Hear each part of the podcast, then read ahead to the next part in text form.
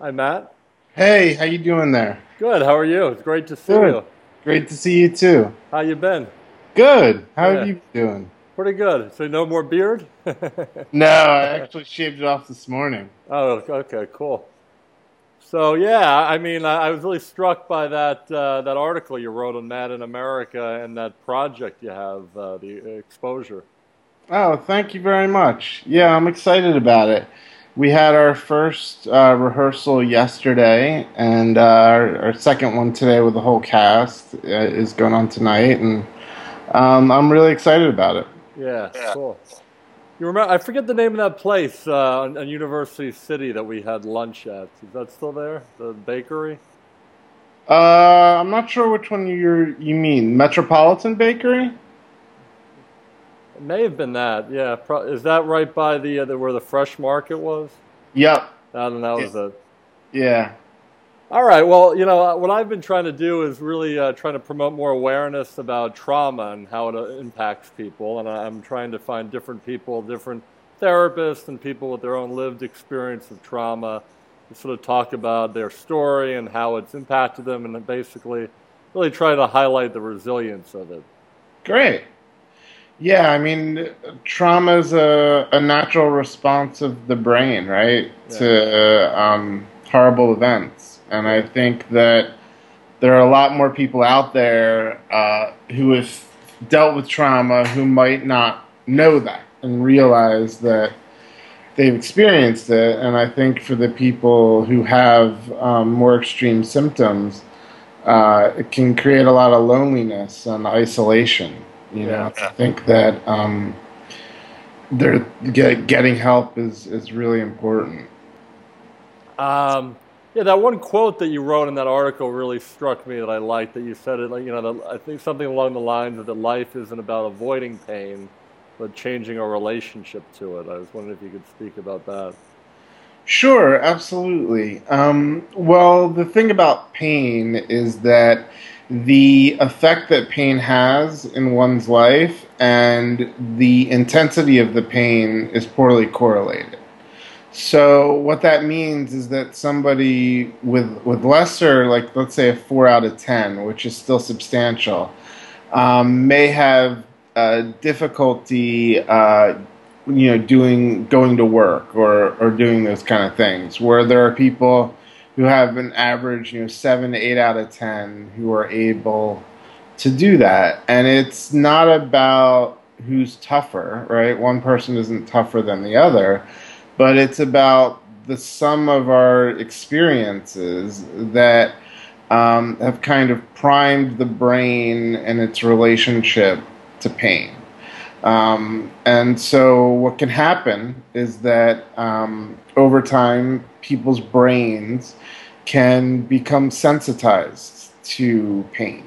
Um, and so, then when they feel uh, a pain, you know, in their leg or, or those kind of things, um, the natural kind of pain inhibiting systems aren't going to kick in for them in the same way that they would um, for someone else. And so um, it's very important, I think, to um, to change the way that we relate to pain and not to catastrophize about it and um, to find ways of managing it so that the things that are important to us um, we can still do. And so um, that's what I try to do in my own life, and that's what I try and do uh, with therapy uh, with my clients. You work with a lot of people with chronic pain, right? yeah, I do. Um, and I really enjoy that work. And a lot of what we do is work on different mindfulness techniques um, so that they can train their brain in how they just observe their pain. And then we also work on um, life management skills, stress management, um, guided imagery. Sometimes we do some some hypnosis, um, and all those things are about uh, changing the circuitry of areas of the brain um, so that they're better able to cope with the pain. Yeah, I, I think I saw that you said that you had some uh, you had some peripheral nerve injury um, I did. Yeah. I uh, I crushed a nerve in my leg uh, originally when I was in high school, and then the pain came back in college, and uh, it was the worst pain I've ever had, and I've had a lot of lot of pain in my life. Um, and so it was a journey, and it took a long time for me to find uh, the doctors that kind of understood the, the challenges that I had and also to learn uh, different techniques uh, for coping with the pain. Yeah, because my, me personally, I never, I always thought like chronic pain, it was sort of this, uh, yeah, thing that people I couldn't really relate to personally, but I had a little bit of this peripheral nerve injury to this uh, part of my brachial plexus in the neck and to connecting the shoulder, and that, yeah, that pain is the worst I've experienced too. And you go to a million doctors, and they think you're just catastrophizing and there's not it's tough because there's no like it's not a clear answer. Like you break a bone and you uh, put a cast on it and it heals. It's just so complicated. And i did a lot of my own research regarding pain and different drugs. And it's yeah it's very interesting it, it is and it's it's really uh, an expanding field pain really hasn't been its own discipline uh, until the 1990s so um, researchers all over the world are kind of are catching up and realizing that pain is a disease in and of itself. Um, and so a lot of what the research is showing, we originally they had predicted, oh, like once we know more about the brain, therapy will be obsolete and we'll just have a pill to fix everything. But, but there's no pill that can do that.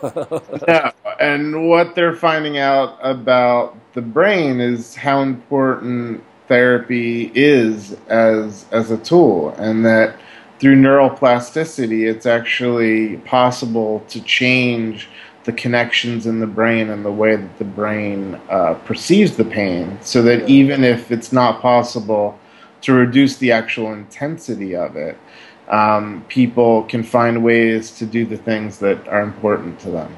Yeah, I mean, the interesting thing about opiates uh, in particular that they don't really um, they don't really get rid of the, the sensation of pain, but they just make it uh, tolerable. And it's really that emotional, and that's the part, like you said, you can you can work on mindfulness too, that emotional response to the pain, which is so important. Absolutely, and and that's one of the differences between acute pain and and chronic pain is that. Uh, acute pain kind of just goes to the thalamus and then the prefrontal cortex is like move hand off stove but chronic pain actually um, is processed by a number of different areas of the brain that are associated with emotion and cognition and connecting the two. What are, what are some of those regions that it's uh, the chronic pain? Uh, the anterior cingulate cortex is a very important area um, that I work with with clients, and that sort of um, encoding the uh, the cognitive and and the emotional. So, for example, the perception of um, and and the and the area of the pain that that's the most that creates the most dysfunction, right? Is um, the way that we relate to that pain, and so.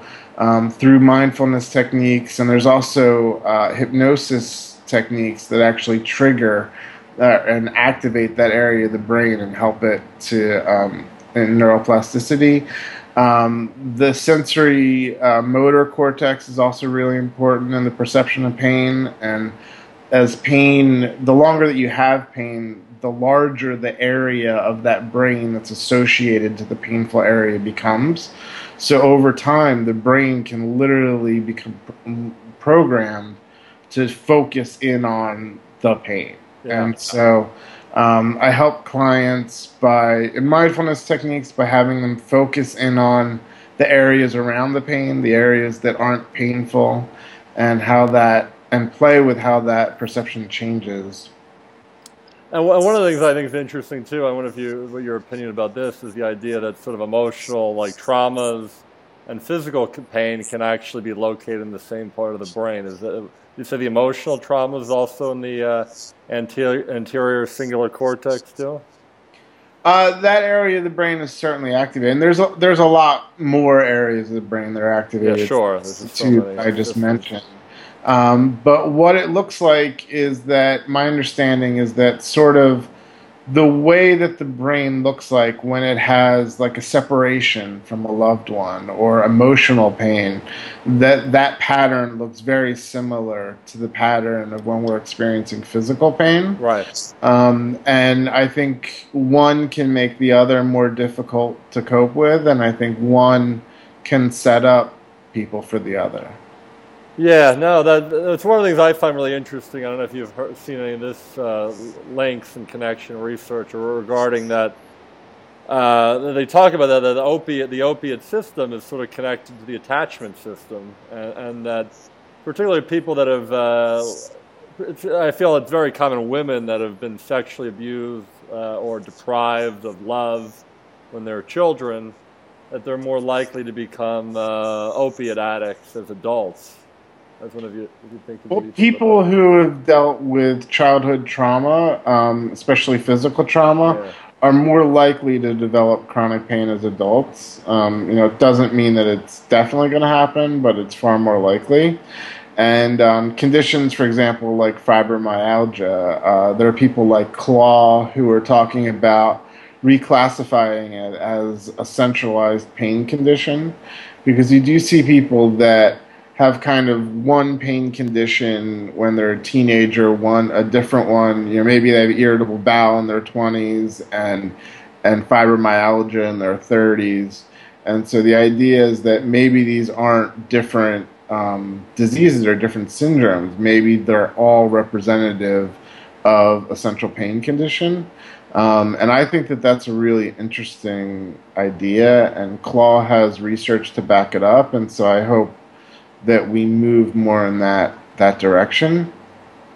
No, but I was wondering about the link between people that become um, not necessarily chronic pain per se, but people that become. Uh, I've seen this connection between people that, yeah, become like heroin addicts that they had had uh, like sexual abuse or, or, extreme neglect when they were uh, children, and then sort of uh, unconsciously uh, using the opiates really to try to uh, to deal with that attachment injury as children? I think a lot of people self medicate, you know, for a lot of different reasons, and so um, you know, I, I just hope that people realize that and are able to get help um, because we all need help now and then. And um, but there certainly is a lot of research about comorbidities with uh, childhood sexual trauma, and there certainly is a link between uh, childhood trauma and sexual trauma and, and chronic pain throughout the rest of the person's life. So I think um, that something like that that is just so extremely traumatic that uh, I think it changes the way that the brain is organized, and it changes the way that the brain processes um, information and and works just in in general. You know, increased anxiety disorders, all different kinds of things can happen when the brain is sort of primed in, in that way. Yeah. yeah. Um, the brain is so, especially like growing up, the younger the person is, when the trauma happened, the brain is more impressionable. Absolutely, it's certainly more plastic. Yeah. Um, and do you do you see a lot of people that uh, self harm and cut? Um, I don't usually. Um, that's really like an extreme kind of um, reaction that when when you don't have any other um, you know way of dealing with it, but certainly people do do that. Um, I haven't had to do that for a very long time, but it at, at one point in my life, it, it was a strategy that I used to cope with extreme pain to kind of interrupt that pain cycle. Um, but it it certainly you know I was lucky that I wasn't injured you know severely, and right. um, you know it's certainly the last the last option. But I think you know if there are people out there who who find that that is part of their pain management strategy, that it's really important that they talk to their doctor and that they see a therapist because I think um, there's another half to healing. And when you're talking about something like chronic pain, it's really important not only to have a, a, good physician that, that you trust and that will work with you, but that you also have a therapist that you can talk through some of these things and learn some of the, the meditation strategies, guided imagery, those kind of things uh, to help to reprogram the brain. Yeah. Um, yeah, I was even thinking about it more as I've become more familiar with these kind of things. That to me, in a, in a way, that I think that, that actually cutting is, in a way, maybe similar to like, I mean, it's obviously acupuncture is more of a skilled thing, but it's sort of the sensory, uh, superficial nerve fibers that it sort of activates. I think there are a lot of quirks in the nervous system, and I think we're just beginning to understand them and, and learn about them. And so I think that there's a lot of different ways uh, to interrupt or inhibit the, the flow of, of pain information to the brain and that um, that we're going to find a lot of great things. I mean, I can remember, um, you know, when I was a kid, being in the hospital and being in a lot of pain, and then something that like I really wanted to watch on TV would come on, or, or a good movie, and I would just it would seem like all of a sudden I wasn't I wasn't in pain, right? right. And some people thought. I'm sure they thought, well, you know, is he malingering? Is he just making it up? But the fact was that I was successfully being distracted at that point. And so I think um, when you have chronic pain, um, you know, self harm, cutting, you know, superficial kind of pain kind of things is sort of an extreme version of that. Um, yeah, I think that's basically what it is. I mean, it also causes more endogenous opiates to sure, be released. Sure um, and it it takes your attention off of the chronic pain. Yeah, and, uh, and like yeah, what were you saying? But it's not a good idea, no. and I think I'm not advocating for it. Uh, you know, I think it happens, and I think that it's a huge sign. Hey, I need help. You know, somebody's doing that.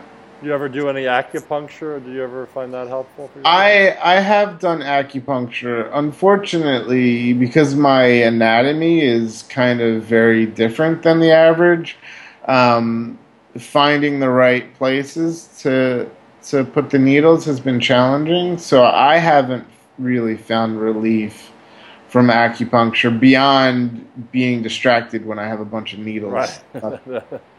but as far as lasting help, um, but my mother and my grandmother have, you know, and I think that those kind of things that we need to study more. And I think that what researchers are finding out about the way that the brain works and the mind body connection um, are lending credence to uh, other um, therapies and alternative techniques that people for years have said this can be helpful. Um, I think that pain is very individualized and very personalized. And so one person may uh, find that acupuncture works, while someone else, it might not help at all. And I don't think that means that that technique really didn't help the first person. I think that it just means that we need to have a lot of different options for people and they need to have the opportunity to try different things to find a concoction that works for them. Yeah, uh, I'm wondering if what do you think about different of these sort of uh, neuromodulation techniques with uh, electrical stimulation and that kind of stuff. Have you uh, had any experience with that stuff? Uh, I mean, I've I've tried things like that. I, for me personally, I found biofeedback was actually more helpful. Yeah. Um, what type of biofeedback? Uh, I did neurobiofeedback, I did muscle biofeedback, and I did uh, temperature biofeedback. Oh, really? I never heard of the temperature one. Uh, that's for migraines. Uh-huh. So the idea is to cool the head and warm the body. Um, and so they hook you up to a machine that, that tracks your temperature, and you try and, and lower it um, in the head. Interesting. Yeah, never heard of that. Yeah, actually, what I do with my clients sometimes is there are these like they're really cheap. They're kind of like mood rings, but they're they're like a a thing like a flat, you know, like a plastic.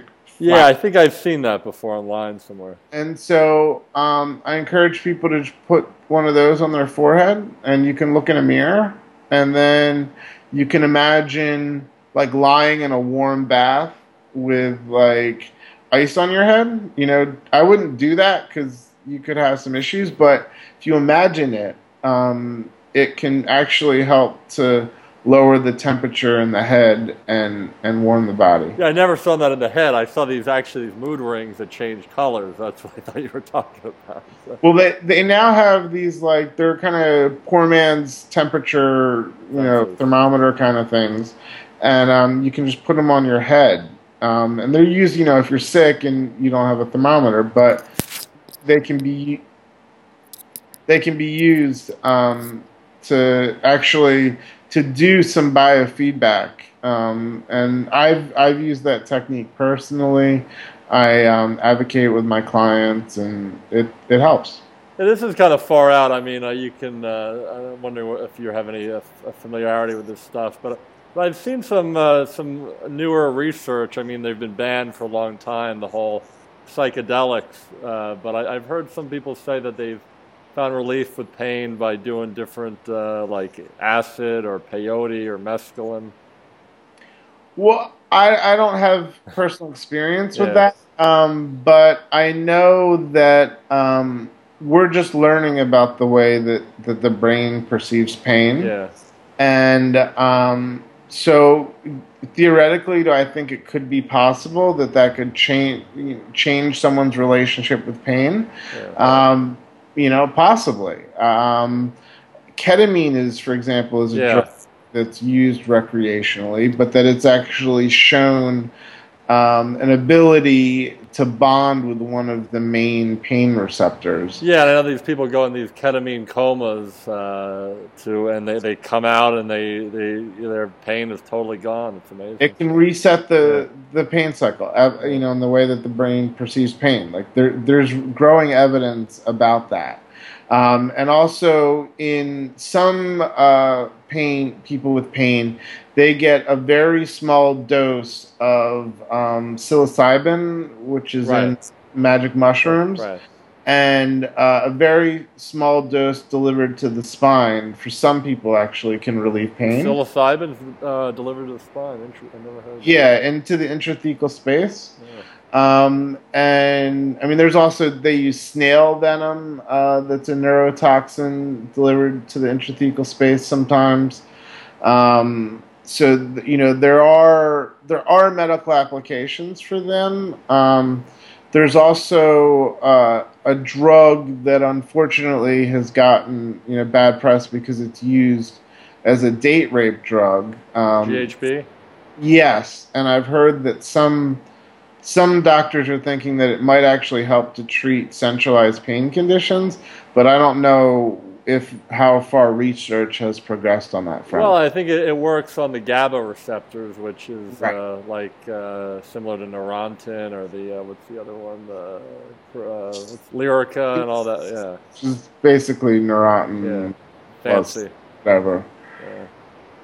Well, did you find some of that stuff helped you with your any of that stuff? The uh, like the, the I didn't find that Lyrica helped my pain, um, or gabapentin. Yeah. Um, but I mean, I do take some other pharmaceutical drugs um, that are helpful, but um, they're not nearly enough without the meditation techniques and other things that I do. No, but I liked how the way you responded in your uh, the piece the Mad in America because I mean I, I think a lot of the work they're doing is very good to trying to bring more awareness to like some of the the you know the, the, the marketing and the ties the pharmaceutical companies with the drugs. But I, but I think sometimes some of those people get a little bit too far and say that all drugs are bad. And I like the way that you you sort of uh, but you have to have a perspective on it that they're a, they're a piece of the toolbox. They're not going to solve the whole thing, but they can be helpful in certain applications. I, I, I do. I think that they can be helpful, um, and I think that it's important to have a care team with with a knowledgeable physician and a therapist, and and to work at it from multiple fronts. But I do think that that medicine um, and and that pharmaceuticals for some can be very helpful, but unfortunately they don't work for everyone, and unfortunately people ha- often are, end up going through this odyssey of dealing with different side effects of different drugs until they find something that helps without uh, causing a decrease in the quality of life because of the side effects. And I think that that can be a really grueling process for people. And there's no guarantee at the end that they're going to find something that makes an appreciable difference. But I think by having therapy on board, you know, for the whole um, journey, that they can be learning skills and learning a way to relate to their pain in a different way that can be really helpful um, in in showing an appreciable difference in either the intensity of the pain or in what they're able to do even though they're in pain. Yeah, actually, I just saw something interesting the other last week related to oxytocin helping to modulate pain. I was wondering if uh, if you've heard anything about that or what your perspective. I, I hadn't I hadn't read anything recently, yeah. but it makes total yeah. sense. I mean, when we're in pain, we reach out and we want to hug, and you know, and so it makes sense that. Um, I mean, medicine is is only a few thousand years old, and I think before that, we had to um, find a way to to cope with pain, to cope with different illnesses, and so I think that because human beings are such relational beings, that we evolved uh, ways of coping and sort of an internal medicine that's modulated by our connections with other people. And I think that's one of the reasons why therapy um, is so effective. Yeah. Is because it activates those internal mechanisms. Yeah, I was wondering if you. Uh, I saw he commented on one of your articles on Mad uh, America. Peter Breggin, have you you know him? Uh, I don't. Kermit uh, knows him better okay. than I do, and so he's had a lot of contact with him, and he's kind of told me about um, his work. Yeah, I just had the pleasure of meeting him actually at this conference in Tampa over uh, last weekend.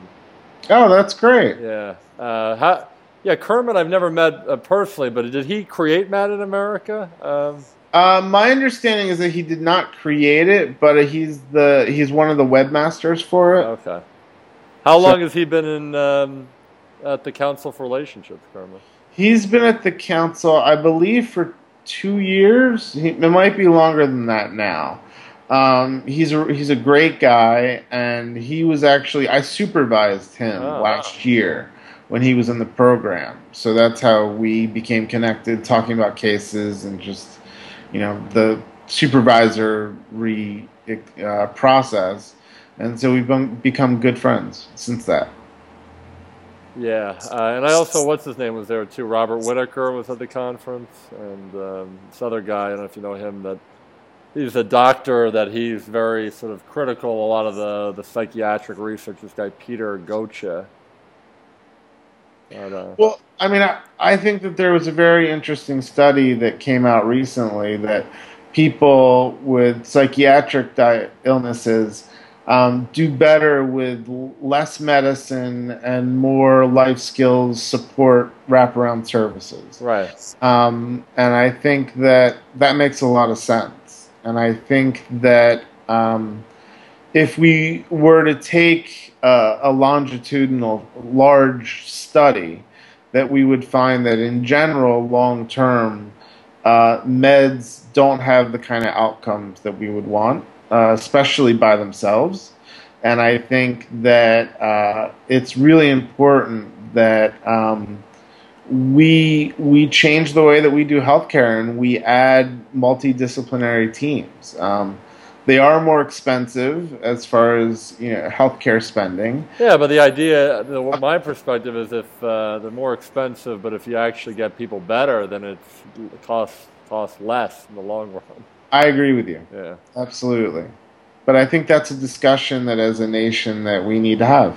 Yeah, and um, the other model that that's like the guy Robert Whitaker really uh, points out, which I think regarding the meds, the psychiatric conditions, is that meds um, when they are helpful, they're often helpful in the short term, and if people are on them for long term, they lose the benefit and they often create more harm. And it's like the way I kind of look at it, the model like a cold. You have a cold, like you're not going to be taking antibiotics forever. Eventually, you go off of them. And I think yeah. taking that more approach to psychiatric medication would be more helpful than our current model. That, especially with the people with uh, you know, bipolar schizophrenia that they need to be on them forever, for life, which is ridiculous. Well, I think that if we had more life skills programs and we had ways um, to help support them, you know, if if family therapy were uh, you know more common uh, place for people with illnesses, I think that um, that there would be ways to get people off of meds in the long term. But I think, you know, it's really important not to take away someone's crutch when there isn't a bridge to something else. And I think that that keeps people on meds long term because they don't see another alternative.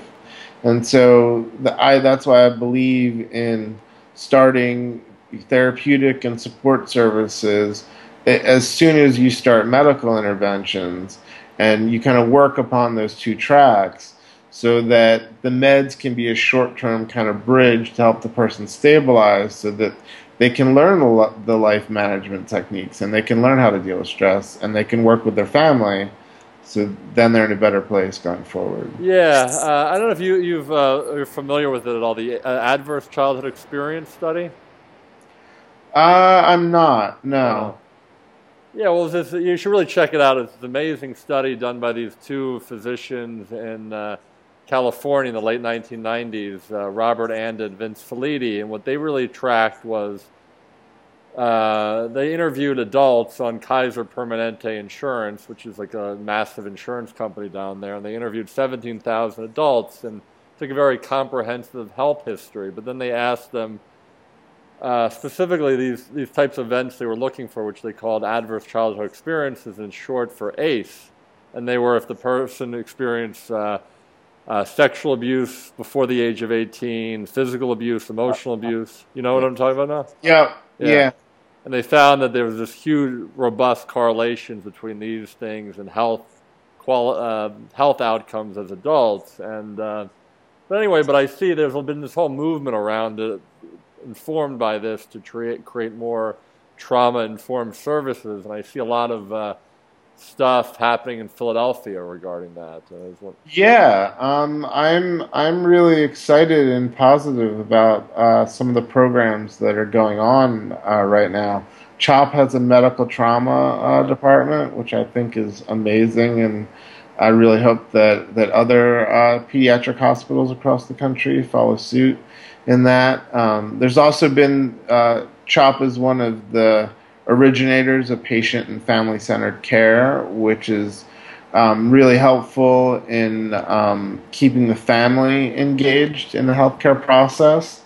Um, and uh, there are a lot of other programs. I mean, it 10 years ago when I went to the emergency room and I said, "Yeah, I have PTSD."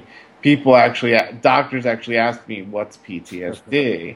and that doesn't happen anymore, you know. Um, and so I'm excited to see that change. Um, but I, I think that in order to really manifest the benefits of that understanding, like I don't mean to be a broken record, but that we need wraparound services and we, and we need therapeutic and social support. Yeah, there's some program I forget the name of it. I saw in Drexel that was happening regarding this kind of stuff too. That looked very cool.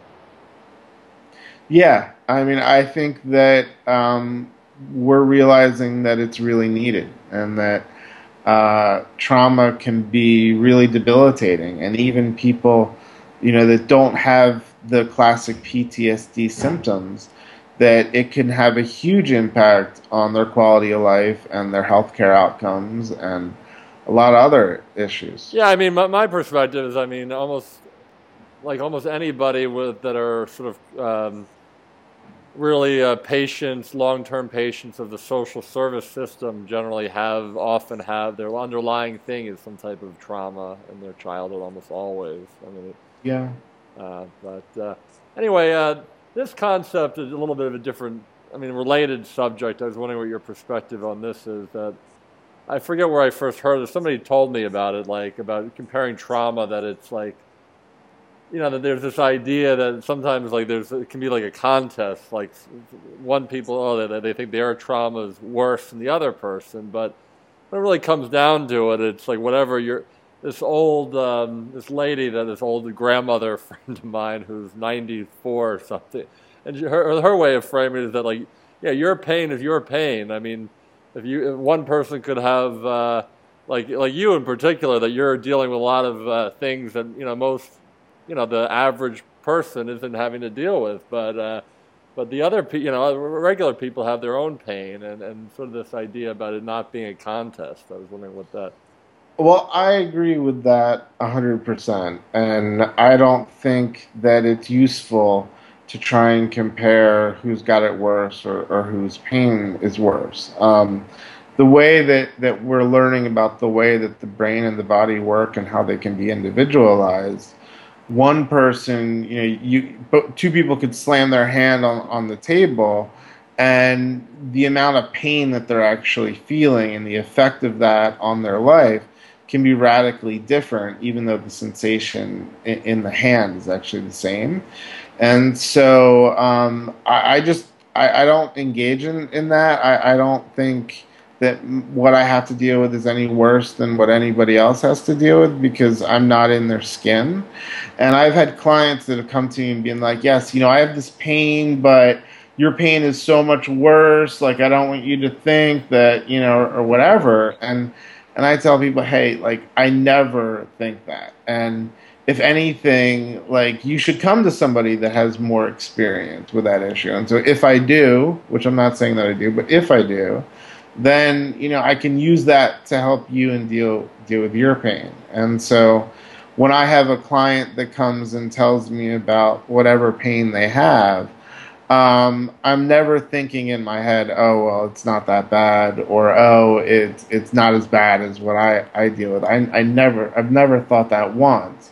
You know, I'm just thinking about how does this affect their life, and and how has it been challenging? Because other than chronic itching, chronic pain is is the sensation that's most likely to trigger um, psychological symptoms and, and emotional and affective. Issues. Right. Uh, well, can you talk a little bit? How did the uh, the whole uh, the exposure project come about? How did the well Kermit has experience in documentary filmmaking, and and he actually um, directed a one man show at one point, and so we had talked about how um, he had mentioned, hey, you know, you you might want to think about doing something, and uh, around a few months before, my dad had been diagnosed with brain cancer. And so um, I really was looking for a way to kind of thank thank him and honor my parents and really show um, all the things that they've done to help me. And so I started talking with, with Kermit, and then uh, we we got together with Michaela Moore and uh, production company Seven Engines that has a lot of great people, and um, we're we're building a show from scratch, um, which I'm really excited about. And the Kickstarter's done really well, and we're almost to our goal, and I'm really uh, excited about that. And we're gonna have a stretch goal um, coming soon. You know, if we're once we're able to make that, if we're able to make it. Um, and so I'm really excited about the process and the idea is that um, you know for me walking around it, it, takes a huge amount of balance. And for me it's like being an acrobat. And uh-huh. so um, we're going to have some really uh, talented and creative uh, dancers and acrobats and people who specialize in different types of movement. And we're going to um, depict my experience and disability um, in a way that, that I don't think has been, been seen before. Yeah, I mean that's one a good point that you brought up related to pain, though. My personal experience too, and, I, and I'm wondering if you could speak a little bit. There, there's something about I think it, maybe it's related to that sensory motor cortex that when you're when you're moving more, that it takes away the pain. absolutely. There we go. It's a little better. All right. So yeah, so that way you can see my hands and everything. Um, yeah, I mean, I movement is really important, and when you have a disability or if you're newly disabled, you know, even if you have a major surgery, your relationship to your body has changed, and so I think that movement is an important part of any kind of mind body um, intervention. And I think uh, that's why a lot of people have uh, had uh, positive benefits from things like yoga and and those kind of things. And so I think one of the things is that when you're in pain, the last thing that you want to do is move. Yeah. And so you know you need to to talk to a physical therapist and a doctor and make sure that you're not causing more tissue damage. But you're able to move, um, I encourage people to move uh, as often as they can. And um, a great friend of mine, uh, Jackie Miller, she once told me, you know, when you want to go out and see the snow geese, you go out and see the snow geese. And what she meant by that was that if it's something that's important for you, if it's something that really matters to you, um, even if you're going to be in pain doing it, you know, if it's possible for you to do it, go out there and do it because life is short for everyone, uh, even if you live 100 years. And uh, there are limited opportunities to really do things that, that you care about and that matter and that speak to who you are. And no matter what disability somebody has, or if they're born with it or, or get it later, or how much pain someone's in, it's really important for people to honor who they are and, do the things that, that matter to them. Um, what was her name? I, I thought about you as I remember you told me you knew her, but I, I, I was trying to actually connect with her too. She was an amazing person. I think her name is Melissa. That she went to Widener. She's from the Delaware County area. She's in a wheelchair. You know what I'm talking about? Yes. Yeah. There are a lot of really great people. You know what's her name? Do you remember her last name? You know what I'm talking about? I'll have to think about Yeah. it. I know you're. yeah. about. But uh, yeah. Uh, what was I going to say? Oh, so are you planning on taking this show on the road at all?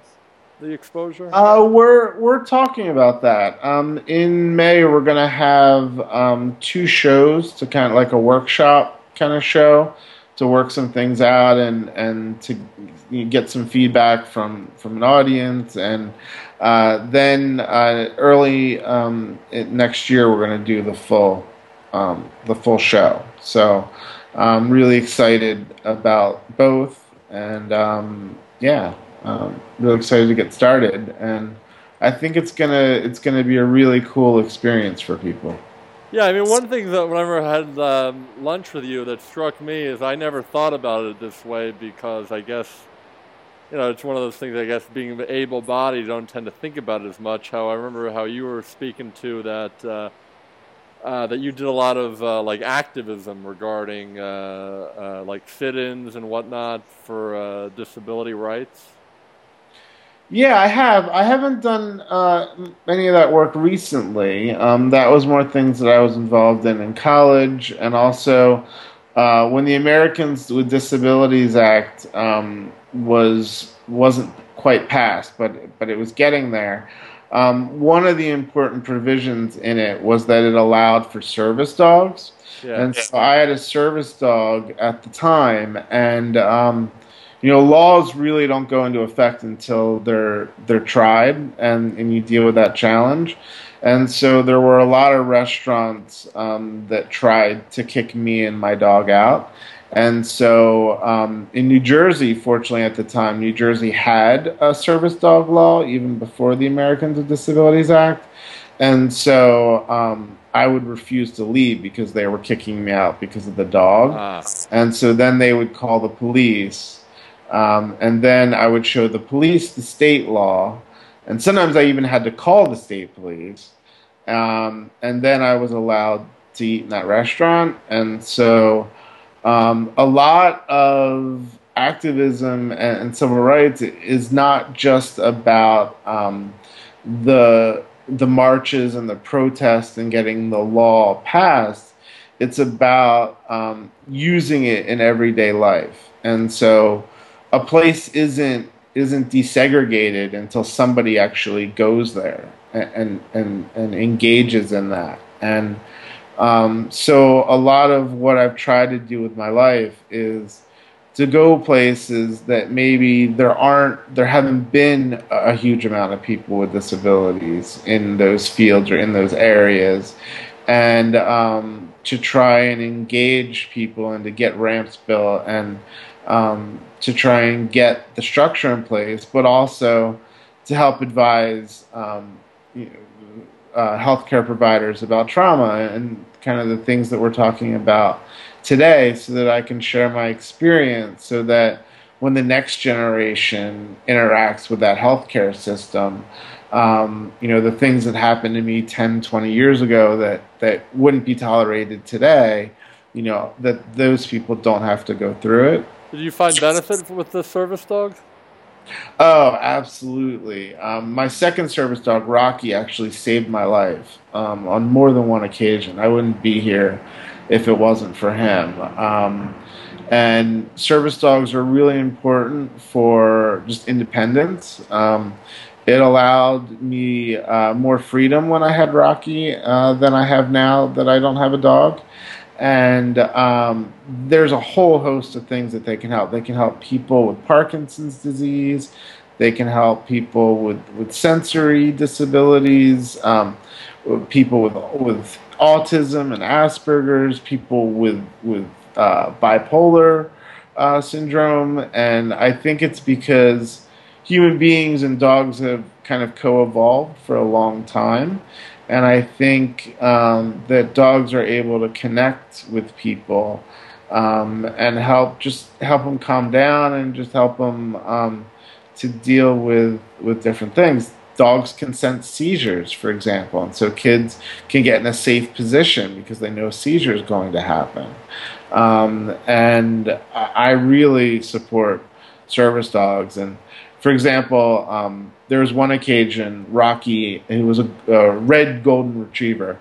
Um, we were on our way back uh, to the dorm, and we cut through a parking lot, and we were in the middle of a summer storm, and it was raining so hard that I couldn't I couldn't really look up. I had to kind of go like this, and I was driving a scooter at the time, and the right back wheel hit one of those concrete parking uh, in the parking lot, and the scooter flipped over on me, and I landed in this huge hole that they had been doing construction at that was filled with water, and so the half the top of my body was in the hole, and the the rest of me was pinned underneath the the the scooter, and I broke three ribs on one side, two ribs on the other, and dislocated a rib. So I, I couldn't like really scream because I was having trouble just breathing. And, and um, so my head was in the water, and I had to lift it up and take a breath and put it down and lift it up and take a breath. And Rocky was whining and barking, but there was no one coming. And I didn't ask him to do this, I didn't give him a command, but he laid in the hole so I could put my head on his back. And the water was really cold. Mean, he, we were both shivering. And so I told Rocky to get up, and I thought we could take turns, you know? And he refused my commands. He just laid there in the hole so I could keep my head above water. And his whining and, and barking, eventually some guys came and helped me flip the, the chair over, and I was able to get to the hospital. Um, but if it wasn't for Rocky risking his own life, risking hypothermia, being in that really cold water, um, you know, I would. I'm convinced that I would not be here today. And it wasn't a command I I gave him, and actually he refused my commands. He just we had such a connection together, and so we spent every moment of our, our life pretty much together for over ten years. Um, and so Rocky and I had such a strong connection. Um, and that was just one time. There were, I think, four or five times in my in our time together that Rocky um, saved my life, including once taking on a, a pack of wild dogs that were trying to bite me. And, and um, he he attacked them, even though they were bigger and there were more of them. Um, and and he defended us. And he could have run away. I told him to run away, and um, he refused. He stood his ground. And when uh, the uh, the pit bull grabbed onto my the my brace, um, he even though pit bulls are big dangerous dogs compared to a golden retriever in that situation, um, he attacked that dog um, and didn't think about himself, but thought about about me, and that's just the kind of connection that people can have with service animals when they depend on them for their survival. Yeah, I've actually recently started doing uh, working with this company that I help evaluate people to for them to get service dogs, and I, I've really seen a lot of the benefits that people derive from them, and it's it's uh, it's amazing. That's and great that's great work because I definitely think that we need more service animals. I mean, and, uh, and certainly my perspective is is uh, they can only help people. I mean, they can't. They're not going to really do any harm. So. right. Yeah. Absolutely. And they can do a huge benefit. Yeah. Um, I'm not the only one that's been saved by by their service animal. Well, anyway, well, thanks so much, Matt, for uh, joining me here. I really appreciate it. I'm trying to uh, trying to spread the word to as many people as I can to uh, support your project because I think it's really Thank awesome. you. I really appreciate it. And I'll keep you updated about um, everything that goes on with it. And um, thank you so much for having me. It's great. yeah, you really look uh, you look good though. You do look Thanks. good. you. Yeah, yeah, it's been a while. Yeah. We'll see you. Take care. All right. Bye.